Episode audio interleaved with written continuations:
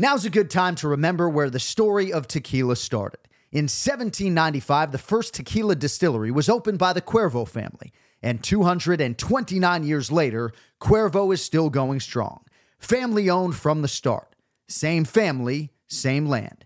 Now's a good time to enjoy Cuervo, the tequila that invented tequila. Go to Cuervo.com to shop tequila or visit a store near you. Cuervo, now's a good time. Trademarks owned by Becle SAB de CV 2024, Proximo, Jersey City, New Jersey. Please drink responsibly. I'm Royal Oaks. Next time on Too Many Lawyers, we take on a couple of villains to sort out whether bad stuff is also illegal stuff. George Santos won a seat in Congress by lying to voters, but is that a crime? And Kanye West made it clear he hates Jews. In England, he'd go to jail for that. Here in America, did he commit a hate crime? Listen to Too Many Lawyers on the iHeartRadio app, Apple Podcasts, or wherever you get your podcasts. The Jon Anik and Kenny Florian podcast. Gangsters, what's up, guys? Kenny Florian. Oh my God! Here are your hosts, Jon Anik and Kenny Florian. Gangsters. We're like the furthest thing from gangsters. Ken Flo actually is pretty sneaky underground gangster. Uh, just ask Colby Covington how fucking gangster Ken Flo is. Hi, folks. I was actually going to try to avoid that the whole show, and 10 seconds in. Uh, it's Monday, December 18th, 2017. Appreciate y'all being here. Episode 136 of the Anik and Florian podcast. And man, did I appreciate seeing Ken Flo in Winnipeg. Pleasant surprise. Uh, what a short notice fighter you are, just crushing it on that Winnipeg desk. Um, who went out of his way to come see you, by the way? Who got security to take Mr. me up to the fucking desk? Mr. Anik, Yep. I, I'm just glad. I'm just glad when when one of the guys in the audience asked who would win between Kenny Florian and Colby Uh-huh. Covington, that you said Kenny Florian because you know. I, I- listen, I, I would have gone with Colby. I would have gone with Colby myself. Yeah. You know, well, just the point is, is is that if you had to actually fight him on whatever notice, you're not not like you're going to have to weigh in. This is just going to be be an impromptu thing backstage at a weigh-in or something. I take Ken Flo first round, rear naked choke, choke him unconscious, and then you leave. I'm not asking you to fight him Oh, over man. 15 minutes. Um, I actually had a listener come up to me and say. Man, you love Kenny Florian on that podcast, huh? Like you like him. I, he doesn't like you as much. You can tell on the show. no, I'm he like- did. They said that. Yeah. Oh, that's and I was like, I was like, he does like me a lot though, but No. definitely not as much. But I'm okay with that. I wouldn't kiss you Um, on the lips, but No, I don't Yeah. blame you. I don't Yeah. blame you. Uh, so um, so much of the MMA community uh, is in a somber state today, and and this is just going to be a struggle. I mean, this is when you don't want to have a podcast, and I say that with all due respect to what we're about to get into, but it's just hard to put into words uh, the passing of Robert Follis. Just absolutely shocking. Word came out Sunday uh, that the longtime MMA coach and, and figure icon, as I would call him, uh, Robert Follis, had passed away. Um, you know, Kenny, I considered Robert a friend. Obviously, this is a very tight knit community, and you can develop relationships pretty quickly. And I'm just heartbroken for, for all of his fighters and his longtime girlfriend and his close friends and his students and all those that are closest to him. We've had him on this show before, obviously. We have immense respect for, for the man Robert Follis was. And, uh, I think this loss just hits people hard, man, which uh, which is obviously a statement to, to how many people he touched. Um, it it hit me particularly hard. I've known uh, Robert Follis since 2005. Um, Wow. And uh, always one of the great guys in the sport, um, whether he was coaching against me or not. Um, just a very real and authentic guy. And um, you know, when my brother had passed away, um, I had seen Robert, and he came over to me and and um, you know sent his condolences to me and and we talked for a long time and I, I didn't know that his brother um, had had taken his life um, just you know probably like two years ago Mm. and I know obviously it had hit it had hit it had hit him uh, very hard. And um, you know we had a long conversation about it. And uh, basically he said you know if you need anyone to talk to you know let me know blah blah blah. And um, you know I, I said the same thing. And and he you know he, he had expressed that he had uh, been dealing with you know depression and different things like that. But he's you know he's, he had been feeling good and all that stuff. And um, you know Jeez, and, and hearing and hearing uh, that news was just really hard not not only just with Robert it brought up things in, in my life and Um, it's just it, it, it's an awful situation. Um, I've been feeling pretty down since I heard the news, uh, mm. and I, I, can't believe what you know his close friends and, and family members are, are, going through right now.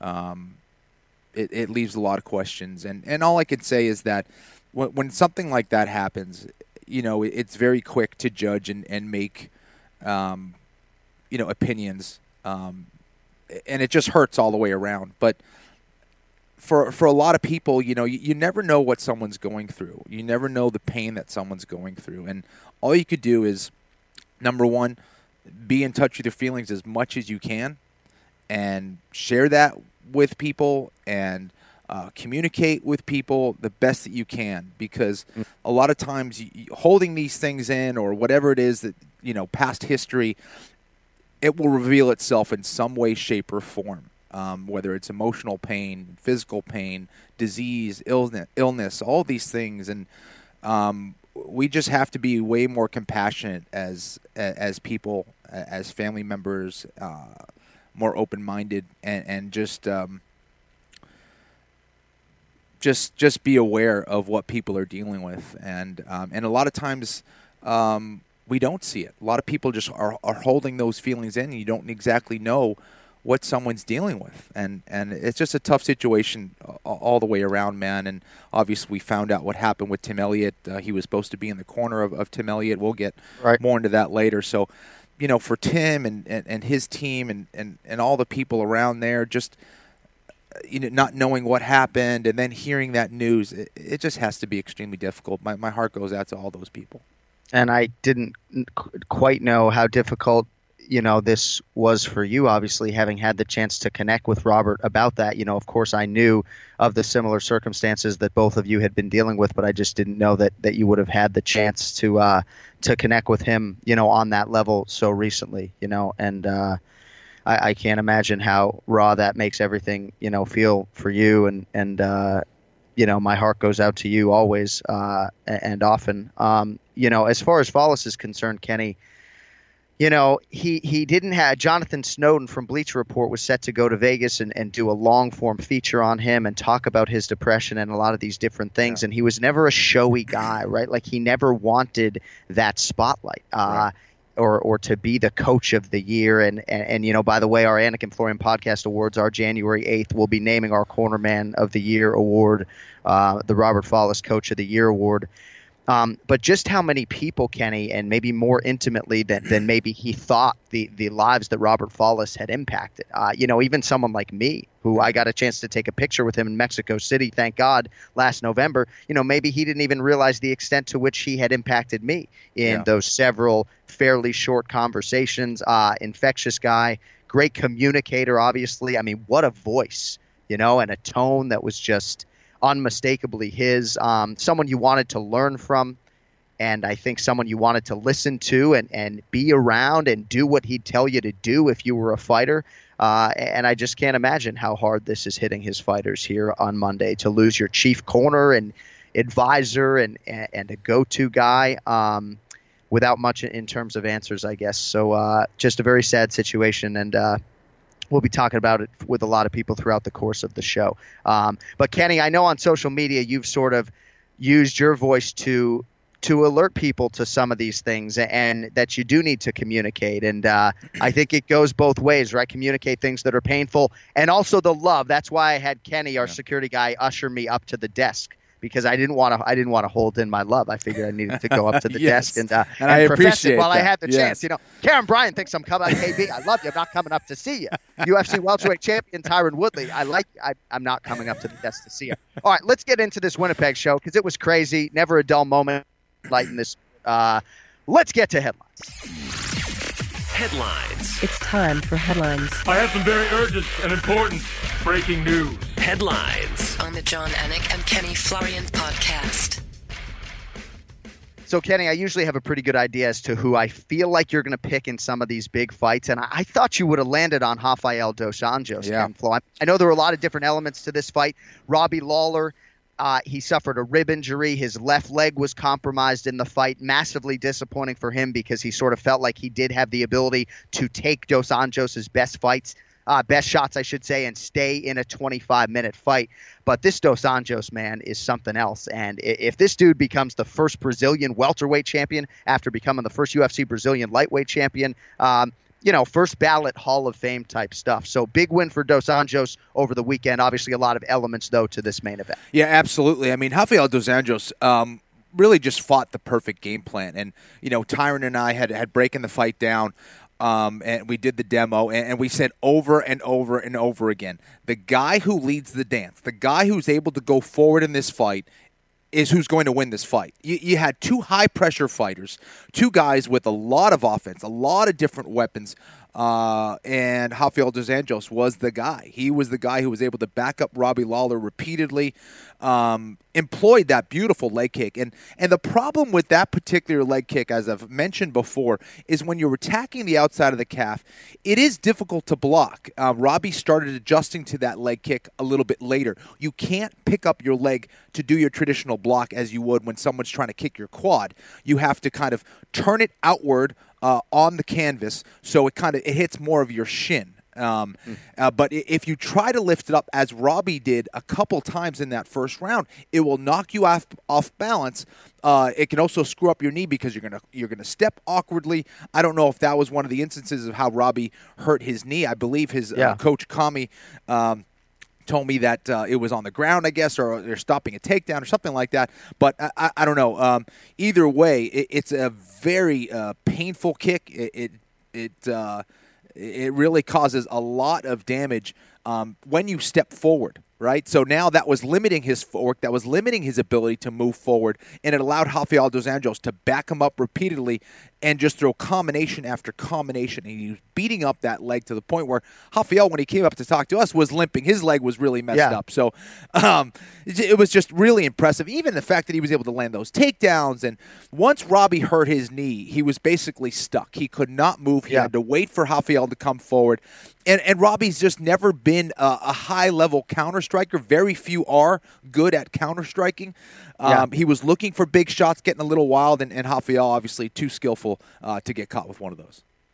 and hard to land when you're backing up. Obviously, Yeah. right? I, I hear a lot of guys talk about how how hard it is to be masterful landing forward and moving backwards. Yes. So uh, for Ra- for Rafael dos Anjos, what else can you say about what this guy has done? Uh, in particular, at 170 pounds, you know, he he leaves lightweight after going five rounds at altitude with Tony Ferguson, and he got beat up that night, right? And even in this night, you're saying he was limping. You know, we see a lot 25 minute fights in the UFC are no joke. Brutal. Even the winners, you know, Cody Garbrandt after he fought Dominick Cruz could barely walk to the set, you know, despite winning a fight pretty clearly. So, but for Dos Anjos, right? Tarec Saffiedine gone, Neil Magny in a couple minutes, but Robbie Lawler, right? Hoffy said to me in the post-fight interview, he believes this is the guy, right? This is the most dangerous welterweight in the world for him, and he obviously he deserves a lot of credit for injuring Robbie Lawler in a lot of respects, despite Lawler's obvious disappointment. Um, but he beat Robbie up on the feet. He had the big flurry in that second round, obviously, and was able to not tire and and keep up his patented pace through the final 18 minutes thereafter. Uh, just absolutely incredible, I think, what this guy has done, and, and all indications are he's going to sit on the shelf and, and wait for your boy T Wood and, and fight for that UFC welterweight title. as he should, and he deserves it. And, I think I was hesitant in picking Rafael dos Anjos because of the size difference. When you saw them, Yeah. you know, even at the weigh-ins, Robbie looked so much bigger, and I said, you know, this isn't a Robbie Lawler, the old school Robbie Lawler that can only go like two hard rounds. This is a guy who's been five rounds with Carlos Condit, uh, with with some of the best fighters in the world. And and I said, you know, I don't know, I, I don't know if he could pull it off. Robbie knows how to pace himself now. Um, Yeah. He's become a, a much more skillful fighter. Uh, so I had my doubts, but this is clearly uh, a Rafael dos Anjos who who should be fighting at welterweight, um, and he obviously has all of his energy. And, and I kept pointing back to that Tony Ferguson fight. I said, you know, Tony's a big, big lightweight. Um, he's a guy who can go five hard rounds, and, and I said, you know, I don't know if Rafael would be able to do this here, but clearly this was a Rafael dos Anjos who was cutting way too much weight at lightweight. Yeah, now, I mean- now has all his energy, all his strength. it's like I don't want to take away from Eddie Alvarez's win against Rafael Right. dos Anjos, but you know, RDA's walking to the octagon that night, just not feeling like he's going to be able to to compete at the weight. And I just hope that this eventually becomes the norm and not just a trend with higher profile guys. And hearing that Donald Cerrone is going back to 155 pounds, I, it's not necessarily the, the struggle for him that it was for Dos Anjos, but it's a struggle for Cerrone, right? I mean, he's Yeah. every bit 5'11, if not six feet. Yes. And uh, I just I want to see the trend going to RDA. So it's like I sort of root for it, right? I root for these guys who, who move up, like Chad Laprise succeeding at 70. I root for that because it takes the kid 12 weeks you know, to make 156 pounds. Like it takes him three months to systematically work his body down to a weight that he probably shouldn't be fighting at. So, uh, so big ups to uh, Rafael dos Anjos, and I think Tyron Woodley's the toughest fight for him in this division, and uh, you you expect that to be competitive and that to be next ultimately. I do. I, I absolutely think that Rafael dos Anjos deserves it. Uh, he's the number one guy. Uh, just beat Robbie Lawler in impressive fashion. Um, it was a dominant performance for him. I, I had Yep. him winning four rounds to one. It could have been Right. all five rounds. Um, it, it's rare that you see anyone go out there and do that to someone like Robbie Lawler. So I think he deserves a shot. And, and I agree with you.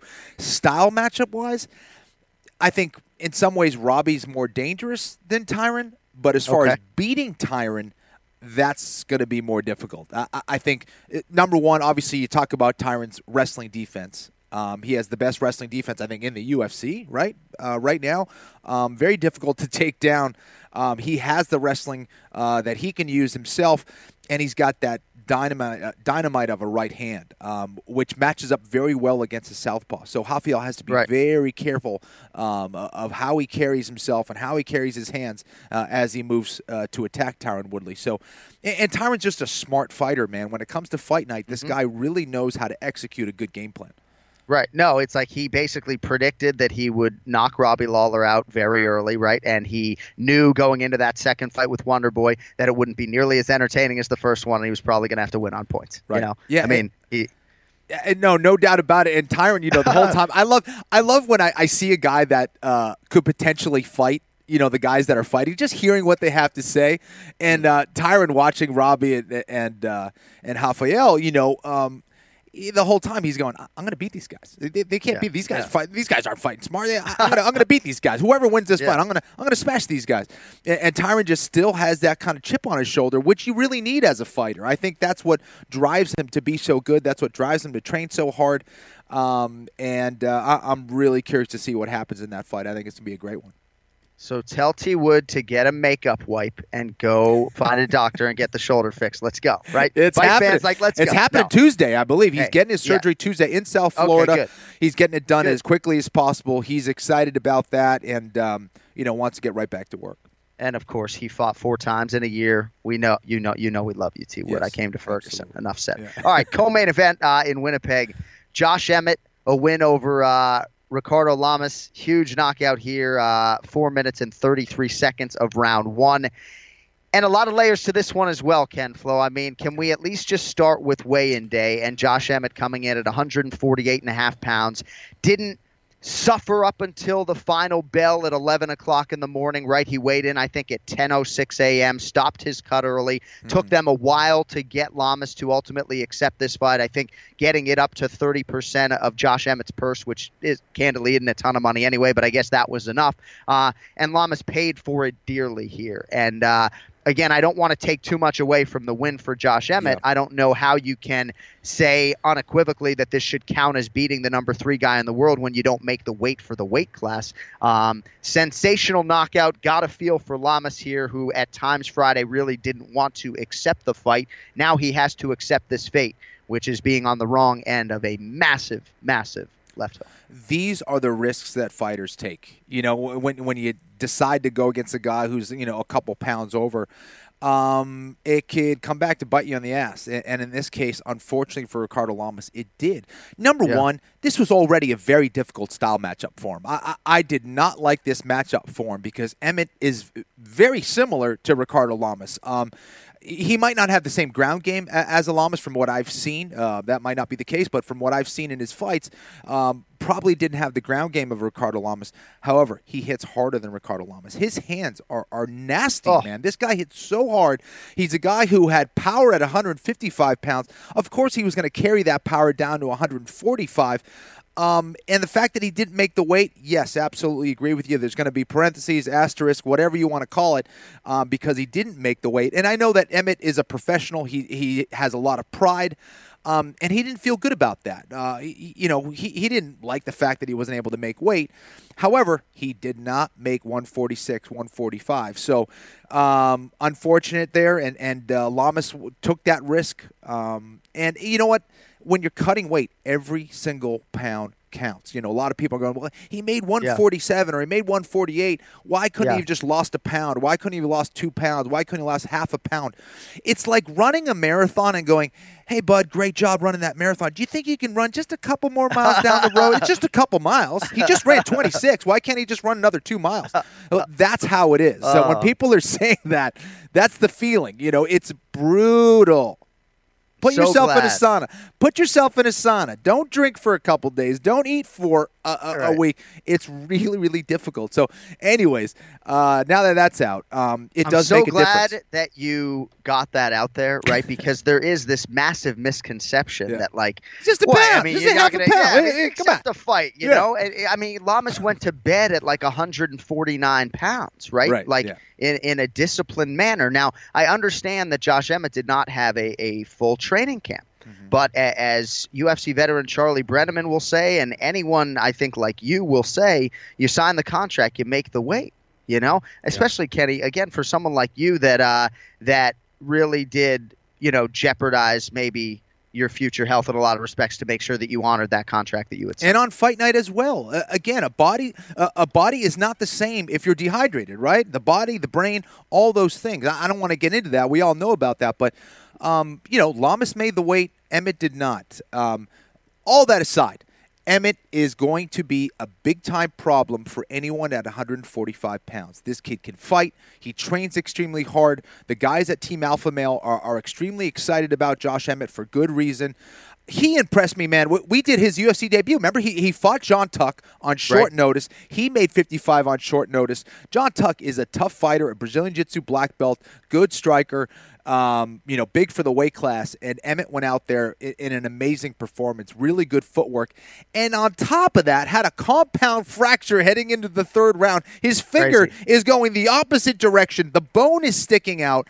Um, and he was able to survive and fight smart enough to avoid it and, and not let Tuck know. And um, you know, I, I was just really impressed with his composure and his ability to stay calm and, and, and find a way to win that fight despite that Yep. nasty, nasty injury.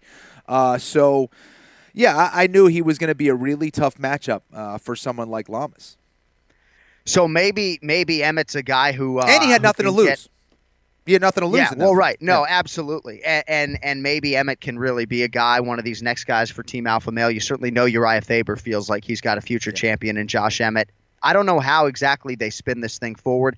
Emmett was graceful, you know. He was he was graceful about it. Uh, you know, I didn't even bring up the weight in the post fight interview because he did, and he was grateful that Ricardo Lamas took the fight. He has offered Ricardo Lamas a rematch, which certainly Lamas deserves. But the question beckons: if you're Ricardo Lamas, you're supposed to get your rematch here with Jose Aldo. Instead, the circumstances result in nobody in the top 15 wanting to fight you. So you fight Josh Emmett. You lose in dramatic fashion after he misses weight. Um, do you want this matchup again? Right? Like if you're Ricardo Lamas, do you take this rematch to try to sort of right the wrong, or do you just try to move on uh, against uh, a, a different fighter in and around that top eight? That's a good question. I, I- think in, in some ways you kind of need a rematch. Um, Right. Right. yeah, to kind of right that wrong, or at least say, "Hey, listen, was this a bad style matchup?" I don't like the matchup for him. Period. I, Right, I, I so- just don't like the matchup for him. So I guess if I'm his coach, I say, Ricardo, you know what? Let's just get better. Take some time away.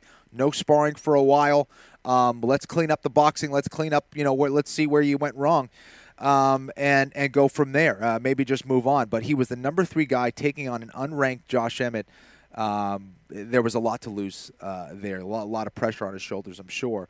Um, Yeah. And I, I think for, for Emmett, it was just it was a brilliant knockout, man. It, it not only did, does he have power, but it was smart the way he was throwing the right hand. He finished with that left hook, and what the left hook does is not only is it a good way to land on your opponent um, after a combination, but it sets your feet uh, uh, again. It puts you back on balance so you can throw again. So Yeah. uh, Emmett is very well trained, uh, smart fighter with uh, brutal power. And uh, I'm sure we'll be seeing him in, in some bigger fights uh, in the future.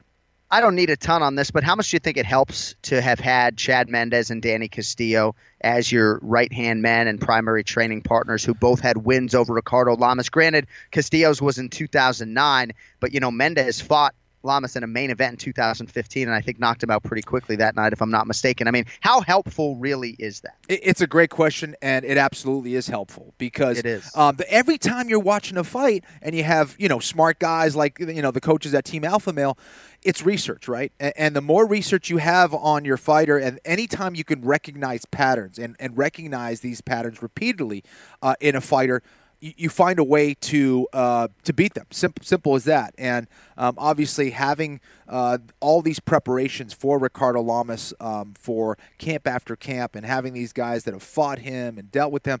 Um, it, it's it's going to be that much more helpful. These guys know how to do it. They're going to pass on that intel uh, to guys like Josh Emmett, who are also also similar fighters to wrestlers Danny Castillo and Chad Mendes. So, um, and Emmett did have opportunities to, to go to other major promotions, but he was waiting for the UFC. He has probably mimicked Ricardo Lamas, right? He's been the primary training partner for a lot of these guys for championship Yes. fights in the UFC. So uh, we'll see how far Josh Emmett can take this thing, and we'll see if Ricardo Lamas is interested in a rematch that uh, certainly deserves if uh, if he wants it. Um, Santiago Ponzinibbio keeping it going. Ken Flo six wins at 170 Wow. pounds. Win over Platinum Mike Perry. Uh, I just cannot get enough uh, of Platinum Mike Perry. I, I, I can't. I mean, I just from every social media post, Yeah. uh, I just am very drawn to him as just a fight fan. And uh, I thought he had some moments in this fight, but Ponzinibbio, at least right now, I think just a little bit too elite for someone like Platinum Mike Perry. We did hear that Mike Perry was sick Yeah. during fight week. You're not going to hear that out of his Yeah. mouth, and he is going in the opposite direction in terms of making excuses. But uh, Ponzinibbio had to battle some adversity with the cuts and everything else, and had Sure. to battle a real tough, powerful fighter. But the Ponzi scheme, baby, this guy's the real deal in my mind. Yeah, absolutely. Every time I hear Santiago Ponzinibbio's name, I always want to say Santiago Papa Giorgio. Uh, but anyways, uh, yeah, Ponzinibbio w- was was very impressive, and he was the more skillful guy heading into this.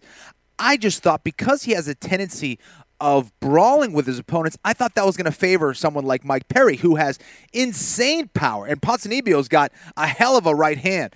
But uh, Mike Perry just wasn't putting together the combinations he needed to really put Ponzinibbio away. And Ponzinibbio uh, has come back from the dead a few times. If you've ever seen uh, the Ultimate Fighter Brazil season that he was on, um, Yeah. he did it time and time again. He's done it in the UFC as well. He he'll get hurt and almost like it wakes him up and he comes back to life out of nowhere. There's that spinning back fist uh, from Ponzinibbio that he landed that dropped Mike Perry.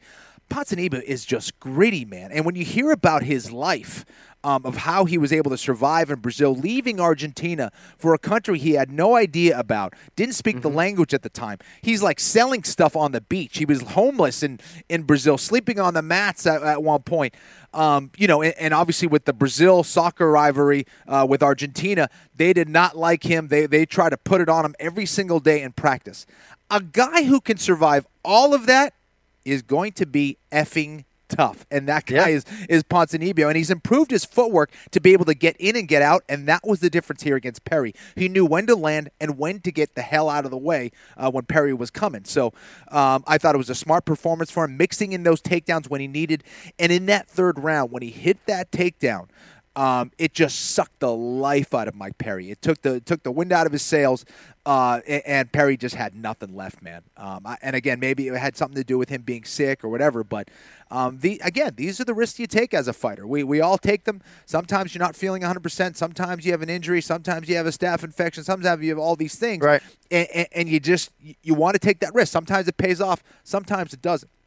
Yeah, Ken Flo was sick for the Gray Maynard fight. By the way, breaking news here. No, I'm just.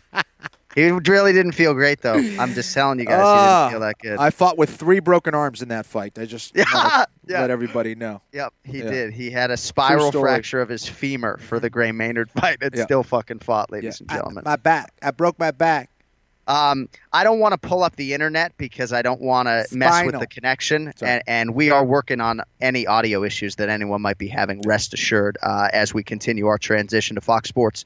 Um, but in terms of the welterweight rankings, I, I'm not going to pull them up right now.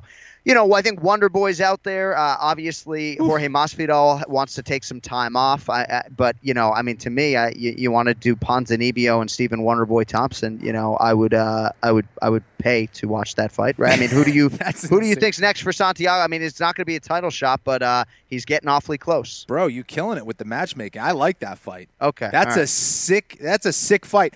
For me, if I'm a welterweight, no one wants to fight Wonder Boy. Like, stay away from Wonder Boy. The only guy who should be fighting Wonder Boy is maybe Tyron Woodley, and and that's it. And obviously, you know, we know about their history. Wonder Boy might get that third shot, even though he he lost those first two. I, I think Wonder Boy's striking is just. It's at a completely different level, man. It- it's it's amazing what he's done in that division. Um, but uh, yeah, I think that's a hell of a fight. That that is a hell of a fight, man. Ponzinibbio and, and Wonder Boy, sign me up. And I remember being on a treadmill next to Platinum Mike Perry several years ago, I think in Mexico, and uh, he was actually a little chubby at that time. You know, we're both chubby, the two of us running on those treadmills, Ken Flo. And uh, he he was like, "I'm going to be world champion." Laugh now, you know, Yeah. looking at me. I'm like, "Okay, dude, I didn't say you weren't going to be." I'm just champion," running. you know? I'm just trying to get a Yeah. workout, bro. Just cutting weight at altitude, Oh, just man. like you. Pe- Um, Perry, but yeah. Sorry, I'm telling you though, Kenny, like this is a sneaky, lifelong martial arts guy, Yes. right? Who loves boxing and and was very good on the street, and now is taking it seriously. And I know he was disappointed in his cardio. We heard rumblings that he wasn't 100% healthy in terms of his immune system or whatever else. Um, but I, I really feel like the ceiling's pretty high for this guy. He feels like he has very good jujitsu and good wrestling, and you know maybe down the line, if he were to fight someone like Ponzinibbio, he'd have so many different tools in his arsenal that he wouldn't necessarily exclusively stand and bang. I think he did take Santiago down at one point in time, but I do think as he continues to develop, that Mike Perry can be a top ten fighter and eventually somebody that uh, that challenges the elite of this division. Uh, am I alone? No, no. Listen, I, I think the way that he moves, uh, the talent that he possesses, the physical abilities. Um, yeah, this is a guy who really could be uh, elite. Uh, I just think that maybe he needs a little bit better training. I don't know who he's training with. Is he at ATT Orlando? Is that is that where he's at? I believe at times, yeah. Yeah. so anyway, you know, he should he should maybe go out to uh, American Top Team and is it Coconut Creek? Is that where they're It at? is. Okay. Yep, yes, yep. in Coconut Creek, um, and, and train with those guys. Just getting a little bit more uh, experience dealing with um, some of the elite fighters over there. Um, I, I know it's tricky, obviously, with Ponzinibbio and all the guys over there in the in that division, but. Um, yeah, just get, getting some more skills, getting some more experience. This is a guy still pretty early on in his career, and uh, I think Mike Perry has um, he has the right approach. And, and I agree. I think that this is a guy who, you know, character aside, don't get fooled by it. This is a guy who really loves what he does. He does work very hard. Yeah, yeah. Um, he, he does want to be a, a high level martial artist and learn everything there is to know about this game. Um, he just needs to continue on that path. And, and I, I, I really appreciate his mental attitude, what he was tweeting after the fight. Um, Right. And uh, I think this next is a guy who can the be best something. one, you know. Yeah, absolutely. And I think that uh, you know he could also, if, if it doesn't turn out where he doesn't become a champion, just just have a reality show. Just have some cameras follow him around. He, he I Oh, think he's that I'm in. entertaining. He should be. I agree. This should be the Mike Perry show. I'm gonna get him on that desk next to you. That's what I'm gonna do, right? Because we got to do what we got to do while he's fighting. The other thing too that's interesting Yeah. about about Mike Perry, um, and and and in terms of the American Top Team stuff, by the way, at Coconut Creek, you know, he called out Robbie Lawler after his last win, right? So Hmm. I don't know that. And again, that it, it South Florida, right? It's two and a half hours away, so I don't know how realistic it would be. And but you're right, there are a lot of welterweight bodies down here. Ponzinibbio, who he's now fought, Chris Jocko's down here. Of course, Lawler training at a different gym now. Um, but there there are welterweight bodies in South Florida.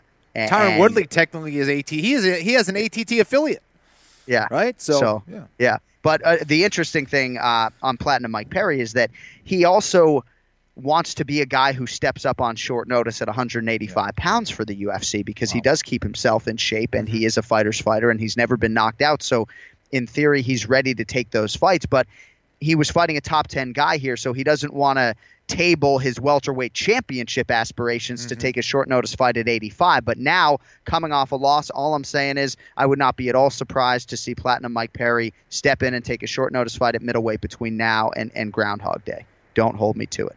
All right, Yeah. completing the uh, the main card in Winnipeg, and James Krause scheduled to join us here in about ten minutes uh, to talk about his fight coming up January 14th, and obviously Tim Elliott's fight going by the boards, and, and of course the late Robert Follis and everything else. But Glover Teixeira here hands Misha Cirkunov Kenny his second consecutive first round loss, and it's crazy where Cirkunov is right now relative to where he was. Started out in the UFC 4 0 with four finishes. Looked like he was going to be a guy who was going to work his way up a shallow ladder to challenge someone like Daniel Cormier or John Jones. And Yeah. now back to back first round setbacks. This one stings in particular for Misha Cirkunov, I would think, because he w- he seemed to be in such a, a good, renewed place going in and seemed to have closed that Oezdemir chapter. And uh, Glover Teixeira survived some early combinations and, and proves that at 38 years old, man, he is still very much a factor. Well, that's the thing, man. It, you know, Cirkunov was outstriking Glover easily, easily, and, and that was one thing. It, I'm not sure a lot of people saw that coming. Cirkunov uh, certainly had the potential to do that,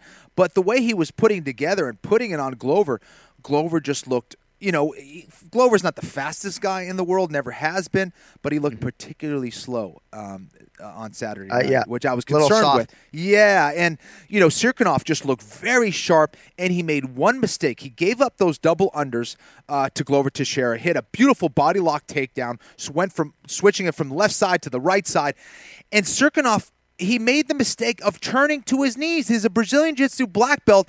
Doing that in the open mat, you cannot turn to your knees. You're going to get your back taken. Um, you know, just not a good decision there. Um, beautiful stuff on the ground there from Glover Teixeira, who was all over him. Once he flattened out his hips, man, Glover with those heavy strikes on the ground. Uh, Misha wasn't going anywhere. Misha wasn't going anywhere, and that must have stung, man. That that must have been a, hard way to lose that fight, especially given that you know there was a lot on the line. He was winning it, um, and that one mistake. I- Again, I don't know if that's a, a mental error. I don't know if that's something he, you know, maybe he was getting away with in training. But uh, uh, unfortunate there for for Misha Cirkunov, who I didn't pick to win the fight, but. Um, you know he was winning that fight. Just one mistake that was the difference. He, he easily could have won that. He he's better on the ground than what he showed. Yeah, Cirkunov was favored to win that fight, so a big two points for you in the main event challenge with Glover Teixeira. That's actually probably going to be the fight that seals it for you.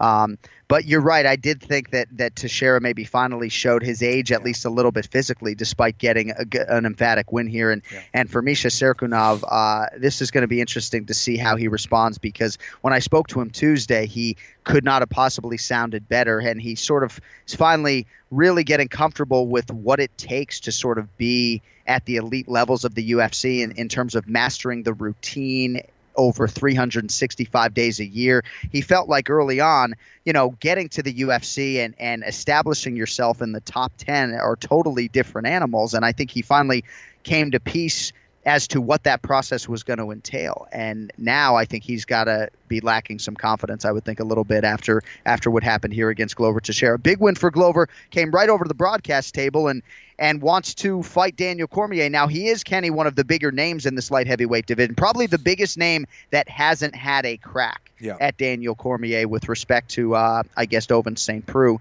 So do you think I mean that is a reasonable thing for Glover Teixeira if DC gets through Volkan Oezdemir that that would be the next fight you know maybe next summer that that Cormier or even Oezdemir would would fight Teixeira because he came in number three in the world dispatched the number seven guy in, in a few minutes You know, I- don't know if, if Glover necessarily deserves it. I love Glover. He's one of the nicest guys in the sport, period. Uh, and um, I would love to see him get that crack at, at DC. However, you know, um, he's coming off a loss, right? And he's coming off a knockout loss to Alexander Gustafsson. Uh, Manuwa is coming off a loss uh, to Oezdemir. So I, I, you know, I know Manuwa called him out. I think that's a fight that actually makes a lot of sense. Um, Yeah. a- And, you never know with DC. DC could go out there and, and beat Oezdemir and then just retire. So who, who knows? You know, I, I don't know how many. I'm, I, I haven't spoken to Sure. DC about Right, anything right. like that, but you know, who knows? I don't. I don't know. So then that could kind of mix things up again. But um, it's not like you know Glover's on a three fight win streak right now. yeah You know what I Right. mean? He, he won Sure. one, he lost. Sure. So uh, I, I still think it kind of makes sense for Manuwa. Now, as far as a matchup, I favor that matchup for Manuwa. Just based on the speed and, and the power that he possesses, man. Uh, Mm-hmm. Right. Manuwa can crack, boy. And uh, Right. Glover has gotten slower. Um, and a lot of MMA miles man I mean this fight does, with Cirkunov was supposed to happen October 28th. They had hand surgery, you know. So and being Chuck Liddell's sparring partner for like seven, eight years, maybe longer. Yeah. I mean, right, right. Yeah. Yeah, yeah, it all adds up. Gotta love Glover though. you Oh, know. he's the man, Put, dude. put, He's a put stud. Danbury, Connecticut on the map he's a too. stud. Yeah. Uh, all right, a couple other highlights from uh, from this show over the weekend. You know, I think pretty highly of, of Jan Blachowicz and Jared Cannonier. Blachowicz riding that jab to beat the Killer Gorilla over the weekend, and and I think that's a win that's certainly a, a feather in the cap of Blachowicz, who I thought showed his experience. How about this Julian Marquez cat, huh? Oof. Submission win over Darren the Dentist Stewart. I mean, this Marquez can can take a shot. He, he stole the show during fight week. Uh, definitely a, a dynamicism to this guy and somebody who uh, who I think people are going to be tuning into when when he when he gets back in there for his second UFC appearance. Did they bonus Marquez? Yeah, I think they did as well. So I mean, what'd you think deserves of uh what'd you think of the Cuban Missile Crisis kid? Dude, I mean, listen, Marquez, we get it. You're tough. You're tough. You have an anvil under that beautiful beard, my friend. You don't need to show it every single time, though. Um, and, and this is a guy who I think has a, a lot more skills than what he showed. I, I think he he kind of gotten himself involved in a brawl unnecessarily uh, uh, against Stewart. Now Stewart is, is tough, man, but uh, you know Marquez, I, I think there's no doubt. I mean, one of the most entertaining fights uh, of the year uh, in a lot of ways. But um, I, I think he took um, the hardest path to victory in a lot of ways. Instead of climbing over the wall, he just tried to bowl himself right through it.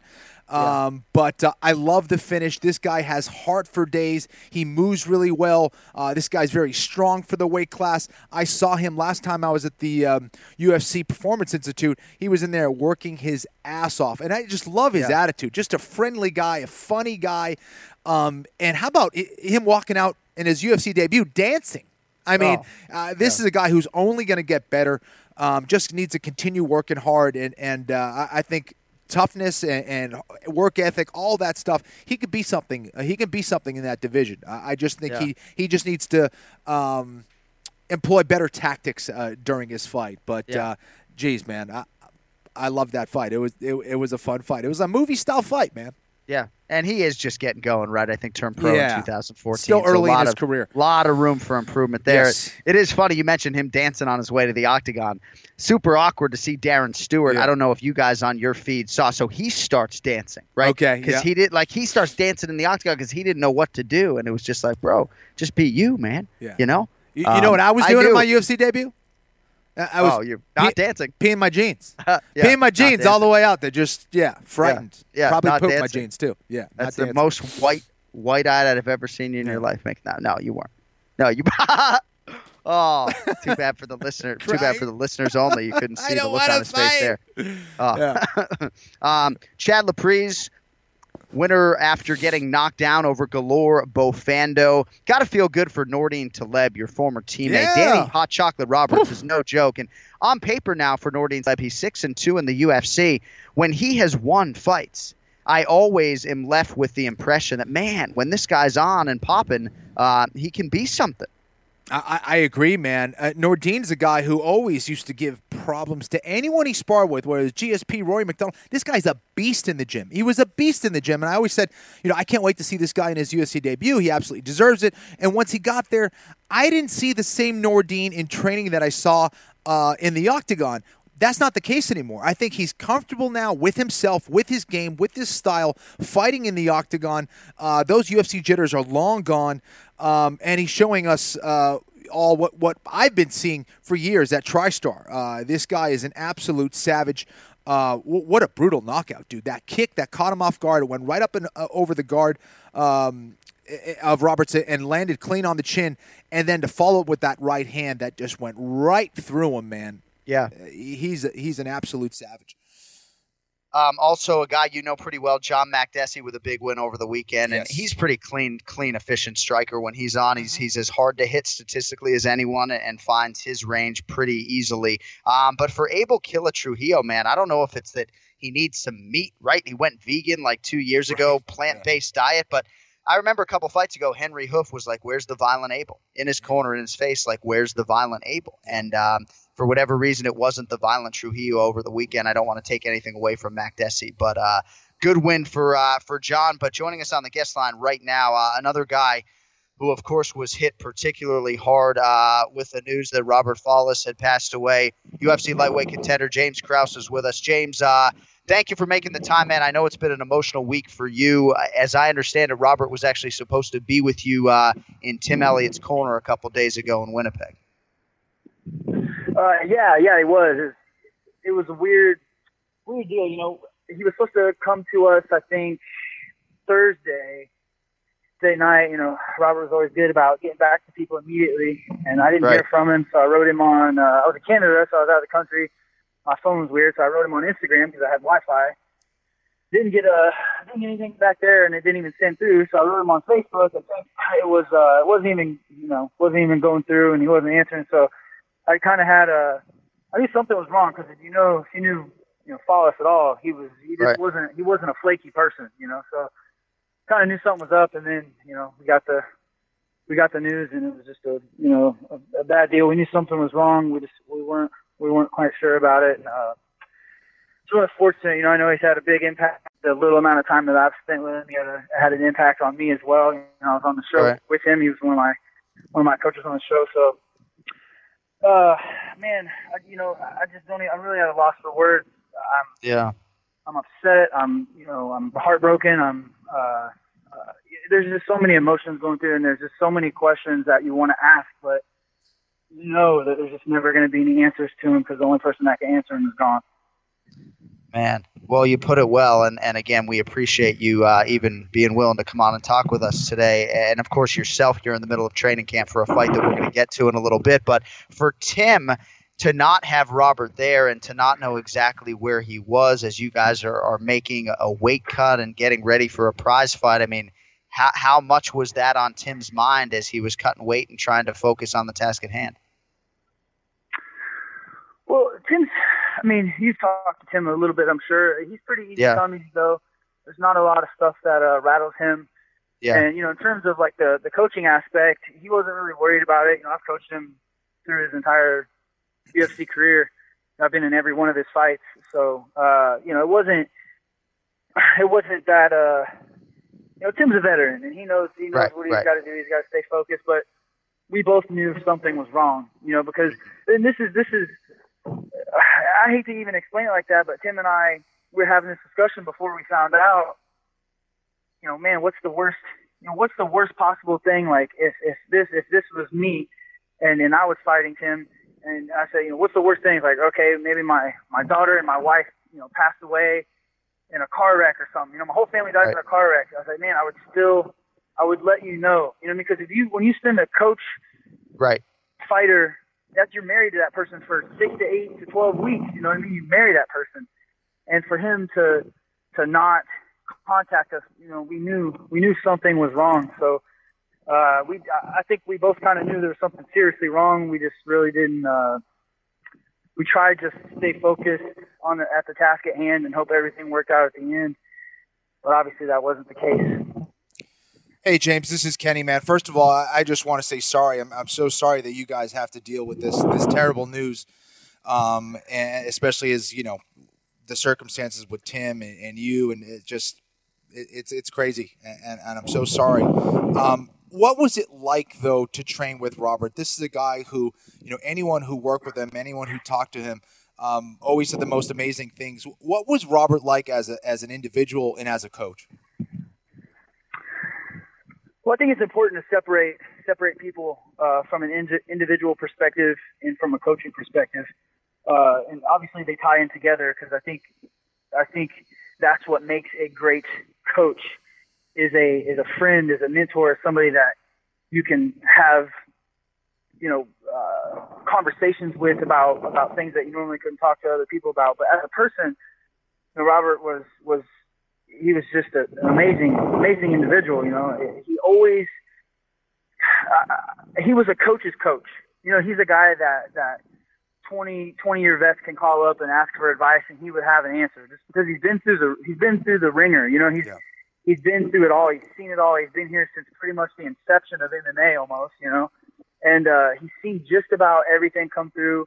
Uh, he's got a wealth of experience in in grappling. He always has uh, he always has answers uh, for anything outside of fighting as well. But for, as a coaching perspective, he had a pretty pretty awesome, uh, unique outlook on on fighting as well. You know, he had a very a very good mental approach to the game. Um, his grappling was, in, in my opinion, he's one of the very few and only uh, MMA grappling coaches. You know, there's jujitsu coaches, uh, but I, I feel like there's not very many. Uh, you know, this is not striking, this is not wrestling, and, and this is not jujitsu. This is MMA. Right. And I feel like Follis was one of the very few people that adapted that style. You know, uh, so uh, he's just really he's just an incredible, incredible human being, and uh, he brought so much, so much knowledge to the table. Like I said, he was just a guy where if you just weren't sure what to do, he was the guy you called. You know, he he had the answers. And uh, if he didn't have the answers, he was the guy that would find the answer for you, and and or at least talk you through it. You know what I mean? Like you yeah. figured it out together. He's just, uh, you know, like I said, he's. I think the best way to describe Robert Follis is you know, amazing individual, and he was he was not a coach; he was a coach's coach. Yeah, absolutely, and and that's how he's going to be remembered, man. And you know, as we switch gears, I know you're getting ready uh, for your fight uh, again against Alex White. You're going back down to 155 pounds. Um, I, I, saw you relatively recently. Um, you know, are you getting down close to, to 155 now? I, I know that's uh, not the easiest uh, uh, of cuts for you, but I know you're going to do it and do it well. Um, how has camp been? Uh, camp has been amazing. I'm I'm I'm healthy. I'm I'm I, I think over the last year I've done a lot of changes to my game, and in my fight with uh, Tom, you know, in, in July, I really wasn't able to showcase the changes made in my game because the the the changes have mainly been in in wrestling and grappling, and that and that matchup for me was just kind of stupid for me to to take him down because I think the the striking department is such a big gap. You know, I wanted to keep the fight staying the whole time, but uh, you know, I'm excited. I'm excited to show uh, my improvements, and I think being in the game for 11 years, this will be my 55th fight, uh, amateur and pro.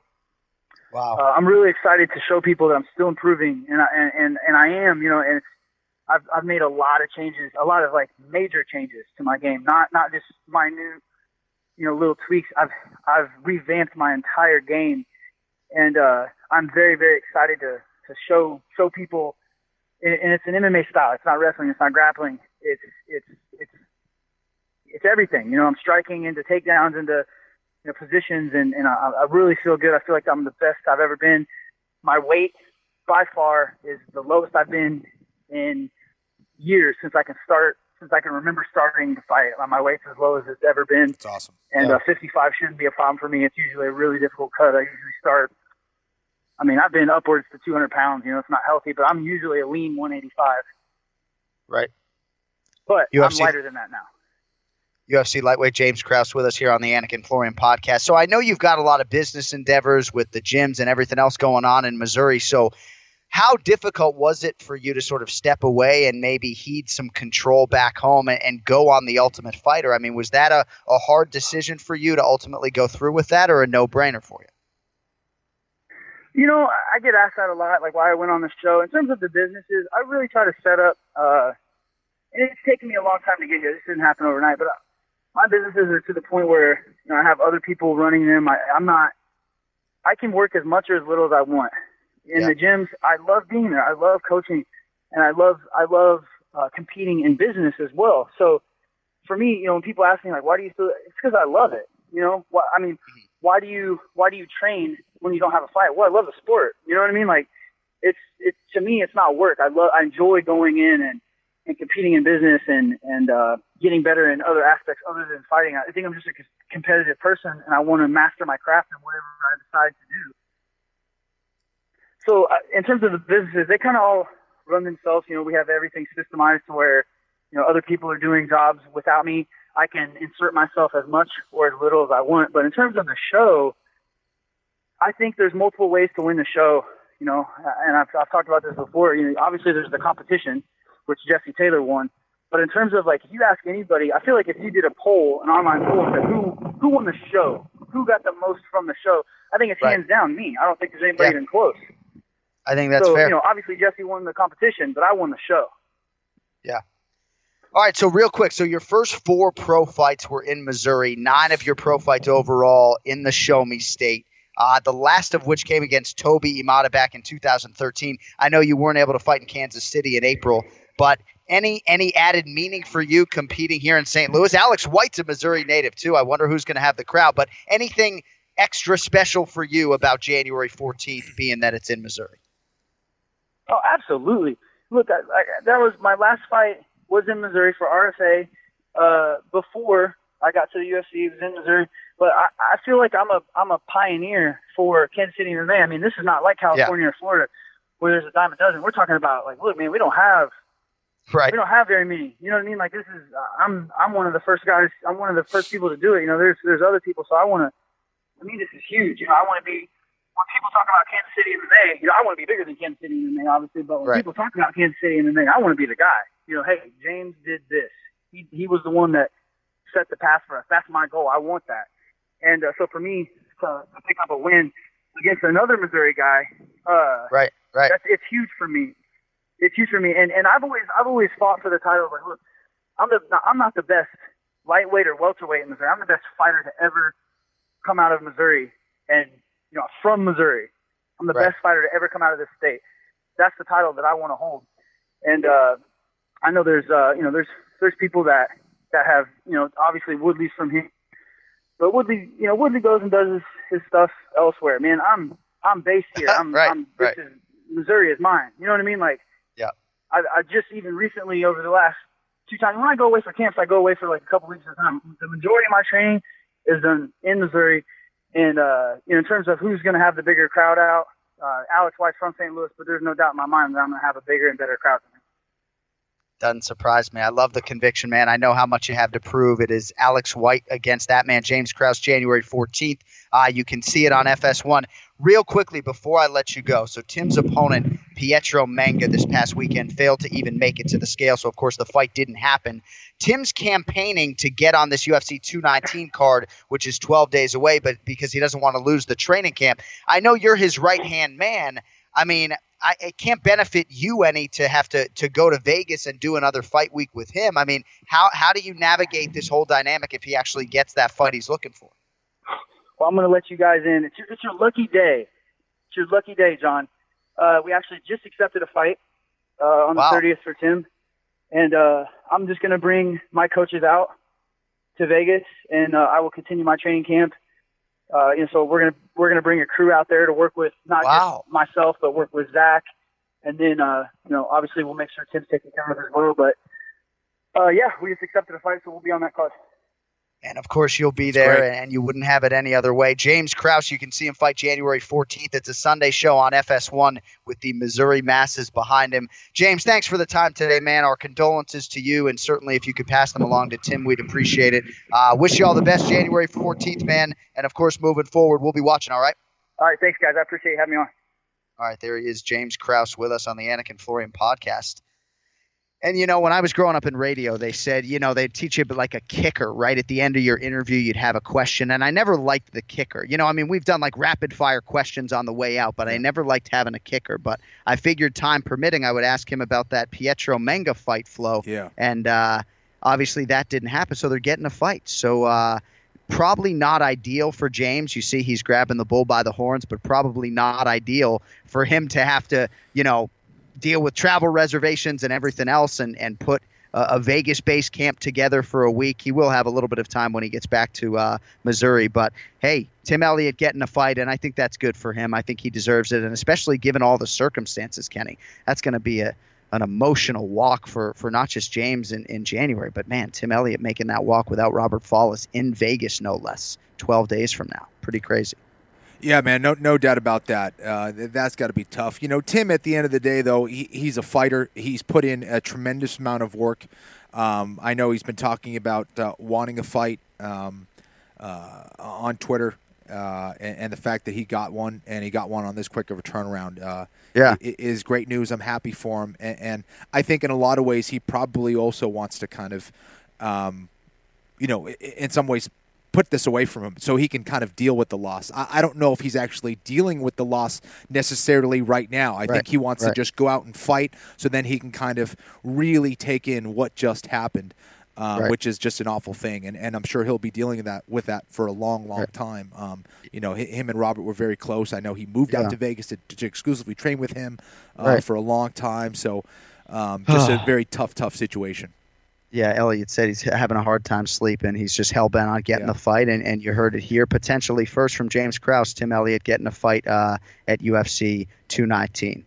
All right, let's get to Ray Longo. It's now time for the Ray Longo Minute. I want you to punch a hole in his fucking chest. That's what I want. The Ray Longo Minute. Starring Ray Longo. The Jon Anik and Kenny Florian podcast. All right, with us on the guest line for his weekly Ray Longo Minute, of course, is the great Ray Longo, and, and sort of a somber tone to the show today, Ray, in a lot of respects. I saw the picture that you posted uh, of Robert Follis and Chris Leben and, and Matt Serra. Uh, just a profound loss here for all of us in this very close MMA community, and, and a stunner that, that the man Robert Follis is no longer with us, man. Yeah, I tell you, uh, stinks. And you know, Rob was a really nice guy, and I, that the, even when I posted the picture, I mean, I really did want to send that to him, and I, you know, I kind of put it up to almost symbolize, hey, if you got something to say to somebody, or you want to tell somebody how much you love them, like do it now, because who would have ever thought this was going to happen? And you know, I don't think he ever he probably would never remember that picture in a million years. I mean, it had to be. I think it was when Matt fought Karo Parisyan. We were in Atlantic City, and I'm going to say probably the first time I met him. And you know, he brought a couple of guys to the Ring of Combat show show at, at times, and he was always a gentleman, and it was always good catching up with the guy. And well, yeah, crazy man. I mean, like. uh I don't know. I mean, you know, it's it's it's funny how you know people sometimes present themselves in a, in a in a nice way, but you never know what's going on, you know, inside of a lot of people. And you know, I I, I kind of said that last week, like with, Aljo's loss, and people, are you okay? And my, yeah, I'm definitely okay. And you know, I feel bad for the people that win and they, they're not happy, or you know, like Right. or you they're doing good and they're not happy. That that's gotta suck, man. Yeah. You know what I mean? Like if there's a reason to be unhappy, at least there's a reason. But when things are going good and you're not feeling it inside, that's gotta be really tough to deal with, man. And you know, whatever, man. He was a you know good dude. Like again, I always like catching up with him. Uh, and yeah, what a what a what a tragedy, man. Nothing else I could say. Really, just Yeah.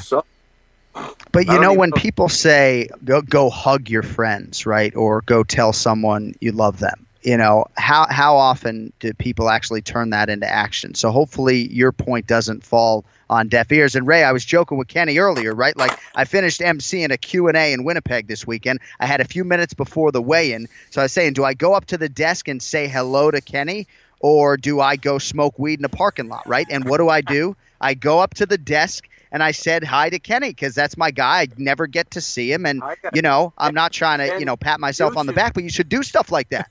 Let me tell you, you should feel honored. If this guy said hello to you, Of course. Weed, I mean, that's, He lights Yeah. up my life. This guy, I love it. That's Uh, every big. time I see him, yeah. I gotta tell you, that's like Sarah thinking about a meatball palm.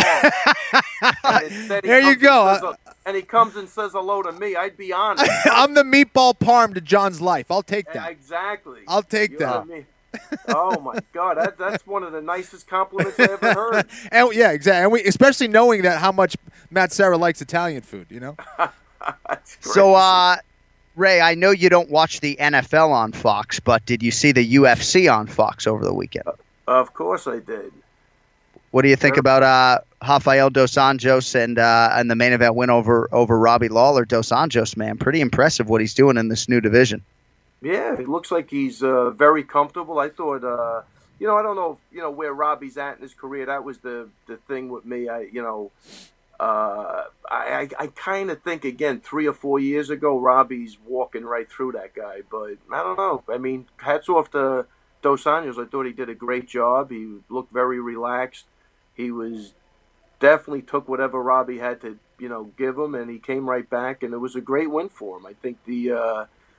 You know those kicks had an effect on his leg. They slowed him down, but uh, really, really huge win for uh, for Dos Anjos. Unbelievable. Ray, I want to talk about uh, you know the fight between Ricardo Lamas and Josh Emmett. It, it, it was interesting circumstances because uh, Emmett didn't make the weight. He was two pounds over the weight limit. They end up fighting. Ricardo says yes to the fight. Josh Emmett goes out there and delivers one of the most brutal knockouts I've seen. Uh, anything below 170 pounds, maybe whatever, d- d- despite Yeah. of the weight class, it was just nasty. Yeah. What? How do you view that as a coach? And how do you view that? You know, on both sides of the coin. There, if you're if you're you know in Josh Emmett's corner or if you're in Ricardo Lamas's corner, how, how do you deal with something like that? Because Emmett had a beautiful performance, but he didn't make the weight. Yeah. uh, I don't know, man. You know, I always, I mean, I, I know in the past I've let my guys fight uh, on some of the smaller shows, so it's not the same. But you know, when another guy doesn't make weight or he's a pound over, or I was never really a stickler for that. Yeah. I, I don't. I want to believe that that didn't have anything to do with it. It was unprofessional. Right. But the guy did take the fight in the. How long? How long did he have for this fight? Three weeks to a month. Was it a month? Four, Well, I three mean, to a four month weeks. is a, a Yeah. month is, is enough time to make the weight. So Yeah. you know, it's Yep. not, if if he if he misses again, I would really be harsh on him. But Mm-hmm. uh, you know, like again, I go back to when Chris fought Demian Maia. I mean, it was like thirty pounds in a week. I was begging him to just take the penalty. I mean, I just didn't think it was Right, worth right. it to kill your body, and you know, you don't want and you want Demian Maia to have a fight. You know, so it was good that. You know, a lot, a lot of guys want to stay busy, so I'm sure Lamas, you know, wasn't a problem for him. I don't think Lamas is going to blame the weight thing or whatever, but you know, we are hitting a point where these decisions are becoming critical. Yes. You know what I mean? And if a guy can't abide by the rules, maybe you should just pass. But I think when you're a fighter, you're not going to give a shit if the guy's 10 pounds over. You want Right. to fight. You know what I mean? But uh, Hmm. big chance for Ricardo. It didn't pay out. You know, big, you know, risk for Ricardo. It didn't pay out for him. But uh, I don't know. Let's see how it turns out. You know, I want to say that the guy, because in essence, he kind of did Ricardo, Ricardo a favor by taking the fight. And I don't know. I, I, it's one. It's one of those things. I think uh, when you look back on it in hindsight, you can come up with a couple of things. But at the end of the day, two or three pounds, you know, shouldn't make that much of a difference, considering the guy didn't have a proper camp to train.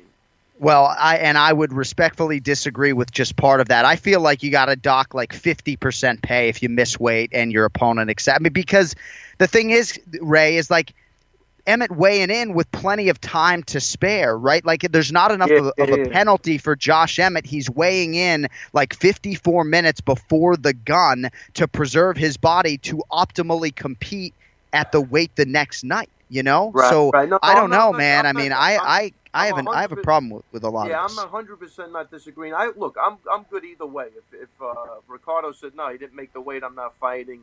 Uh, that's fine, and you know, taking it. But I think once you accept the fight, it is what it is. That that's all I'm saying. I think if he would have said I'm not fighting him, I would have respected the shit out of that. I would Yep, have said, man, yep. that's good for him. But uh, you know, these guys that want to fight, man, I don't know. I, I some of these guys, you're not going to talk to them and tell them. I don't think you should fight, but that would have either way. But once you accept it, I'm saying then it is what it is. Yep, but I got would you. hundred percent respected that guy if he said, "Hey, look, this was the deal. I had to kill myself to make the weight. I'm disciplined. No Yeah. problem. I'm I'm good either way. So I'm not I'm not saying I'm just saying I you know, I've done it in the past as a coach and I'm not saying it's even a good thing. I'm just telling you I've, I've done it. Yeah. But um and it's always kind of worked out for me, but you know, 10 pounds is a difference. I think, look, even the athletic commission, anything over seven pounds, they're not letting the fight happen. So Right, I think right. that's a great rule, too. You know what I mean? Yeah. So how much money? Yeah, I think he should 50%. I'm good with that, too. The, Yeah. the early morning, the early morning cuts, I feel like are it's a double edged sword. You know, if you cut uh, and if you weigh in early in the morning, you have more time to recover, right? Yeah. But if it's early in the morning, you have less time to cut the weight. So Right. i- i- it's tough. What what do you think about that, Ray? Should it be earlier? Should it be later? Uh, you know, like again, I think it's an individual thing to each of the guys, and I think most of the guys uh, they do like it now. They've adapted to it. I think if Yeah. it's your first when it was first happening, you know, there was an adjustment period where guys, you know, were used to the, that extra hour kind of take off the weight, but. So far, for me, the guys haven't been uh, complaining about it. Yeah, if you're doing Yeah. it right, it should it should help. Yeah. Right. Yeah, the only guy complaining is me because I got to get up early. Right, exactly. exactly. Hey, uh, we are actually off good. next Monday for Christmas, so this is likely our last show of 2017. So we just wanted to collectively wish you and yours a happy holiday season, Merry Christmas, Happy New Year, Ray Longo. Thank you for everything you do for this goddamn program, and you know how much we love you. Hey, thanks, man, and, and really happy holidays to you guys too, man. I really uh, hope you enjoyed. And again, given the circumstances, make sure you tell your wife and your kids how much you love them. And it sounds cliche, but I you said it at the beginning, but it really is true. And uh, Yeah. you know, you guys have a great future. You're having you're living the dream right now, and you have a great future ahead of you. I just hope you're happy, man, because like again, uh, life is short. But we're all going to go, and you got to really suck the marrow out of this, man. Absolutely. You really do. You got to go for it and just, if you're unhappy, change it, man. Whatever you like doing, do it as often as possible. And I think that's the takeaway, man. I really hope the guy rests in peace and he's in a better place than he was if he was suffering. But a really great guy, and you guys really, really, really enjoy the holidays. And really, thanks for letting me make an ass out of myself once a week. I appreciate it. Thanks, brother. Happy All right, man. holidays. Ha- ha- have a All great right, guys. week. and in terms of, Christmas. of Thank giving out love, can you go hug that dog so it'll stop fucking barking? yes, I will. Full Thank you. Thank you. Take it easy, guys. All right. Happy See ya, Ray. 2018. Ray Longo. Oh, my Anik, do- that my good. dog sits in my little makeshift office here in Boca Raton, Florida, and and through 136 episodes, she has yet to bark. See that? Actually, she wasn't alive. And isn't it a Maltese? Is it a Maltese? What kind of dog? It is not a Maltese. Oh. It is a Shih Tzu Poodle cross, Oh, okay, gotcha.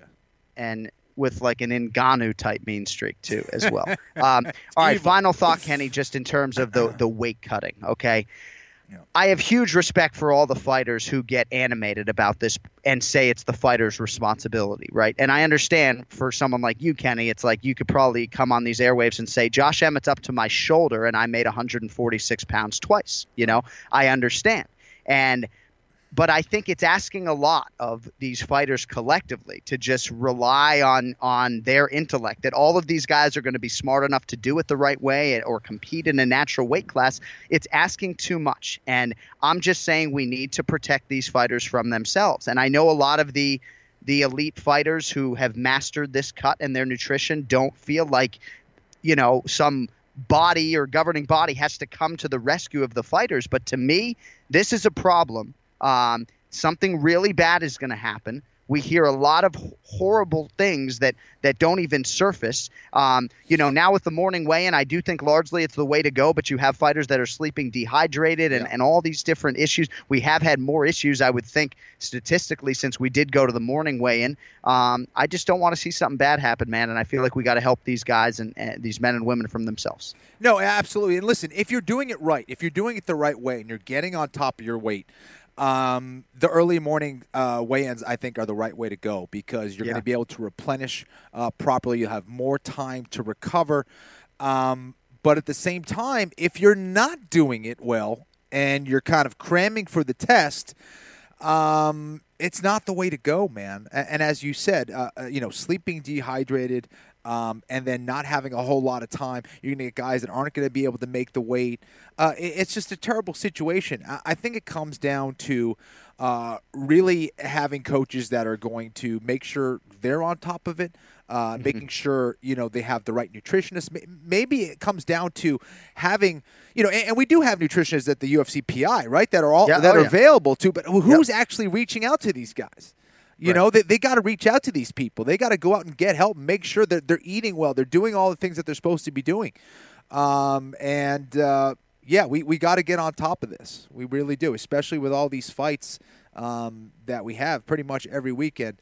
Uh, it's something that needs to get better, no doubt about it. And and I'm not intending to come down hard on Josh Emmett. I thought he owned it, and I thought he handled things very well. He's a guy who has always drawn high praise for his work ethic. So I, I when he says to me inside the octagon in our post fight interview that it'll never happen again, I take him at his word. But big picture, um, something bad's going to happen, and I hope we can get in front of this uh, before it does. All right, a couple things on the way out. So this is our last show of the year. Next Monday is Christmas, so we're scheduled to be off. Small chance we'll do like a 20-minute UFC 219 preview on Wednesday, just so we can get Kenny's picks on the main card for that year-end pay-per-view and the main event between Cris Cyborg and Holly Holm, because otherwise the main event challenge uh, would It's be over. over and I would What's- be eating a Vegemite sandwich. Um, either way, we will post Kenny's picks for UFC 219 on Twitter at Anik Florian Pod. But if we can get everybody at Fox and everybody together, we will maybe try to grab Kenny for 20 minutes uh, for UFC 219. Are you on the Fox lot this week for UFC tonight? You're not. No, we're off. I'll Okay. be on the lot for um, the next fight card for the Vegas one. Okay. so, All right. So maybe we'll bang out a quickie. Uh, bang out a quickie. Um, you there's watch better yourself. ways to You watch that. yourself, Johnny. There, there are better ways to put that. Yeah. uh, You've been really, really funny today. I don't know if it's because you're underslept or whatever, but I, yeah. Um, also, uh, the third annual AFPA Awards will be Monday, January 8th. Here are the categories. I will make this Oh. quick. Slash Team of the Year, uh, UFC Rookie of the Year. I'm told Zabit Magomedsharipov has been nominated. Uh, UFC Breakout Star of the Year, Best in Octagon Post Fight Speech of the Year, the Robert Follis Cornerman of the Year, Upset of the Year, Knockout of the Year. Francis Ngannou nominated, Kenny, or no? I mean, Quite possibly nominated. Yeah. Quite possibly Yeah. nominated. Can you Yeah. imagine if he wasn't nominated? oh, we we get attacked. uh, submission of the year, fight of the year, the Adam Snacks Geller Memorial Male Fighter of the Year, Female Fighter of the Year, hottest male fighter. So we are looking for the most attractive male fighter. Uh, Josh Emmett not nominated, incidentally, for uh, most attractive male fighter. All right, Kempo, we got to go. Merry Christmas, kid. That is not Dude. nice. Merry Christmas, kid. I love you. I love you too, brother. I really mean it, and uh, thank you for coming and saying hello. Good to see your face, and uh, fun show. Thank you, buddy. All right, happy holidays, folks. Merry Christmas, Happy New Year, if that applies. Uh, we appreciate every last one of you for listening, for coming us up to us in Winnipeg, uh, and telling us you appreciate the show. We appreciate you uh, for everyone listening, watching. Thank you. We're back strong in 2018. I think it'll be the first of the year, Monday, January 1st. We're working that holiday for you. Full UFC 219 recap. Then, until then, for the flow and everybody at Fox Sports, Jon Anik signing off for now. We will talk to you in 2018. Yo, fucking later. The Jon Anik and Kenny Florian podcast. Sports betting is sweeping across the country faster than the coronavirus, and wagering week is your antidote. I'm Tom Barton, and I'm a veteran sports analyst and respected sports handicapper who helped build ESPN's brand. I've been recognized and awarded by Pro Football Weekly and Gaming Today magazine as the honest handicapper. Let the other guys give you the same old boring sports talk with the same tired storylines. We'll give it to you straight here every Friday on Wagering Week. Don't gamble with other podcasts. Let Sports Garden Network's Wagering Week help your bottom line. Now's a good time to remember where the story of tequila started. In 1795, the first tequila distillery was opened by the Cuervo family, and 229 years later, Cuervo is still going strong. Family owned from the start. Same family, same land. Now's a good time to enjoy Cuervo, the tequila that invented tequila. Go to Cuervo.com to shop tequila or visit a store near you. Cuervo, now's a good time. Trademarks owned by Becle SAB de CV 2024, Proximo, Jersey City, New Jersey. Please drink responsibly.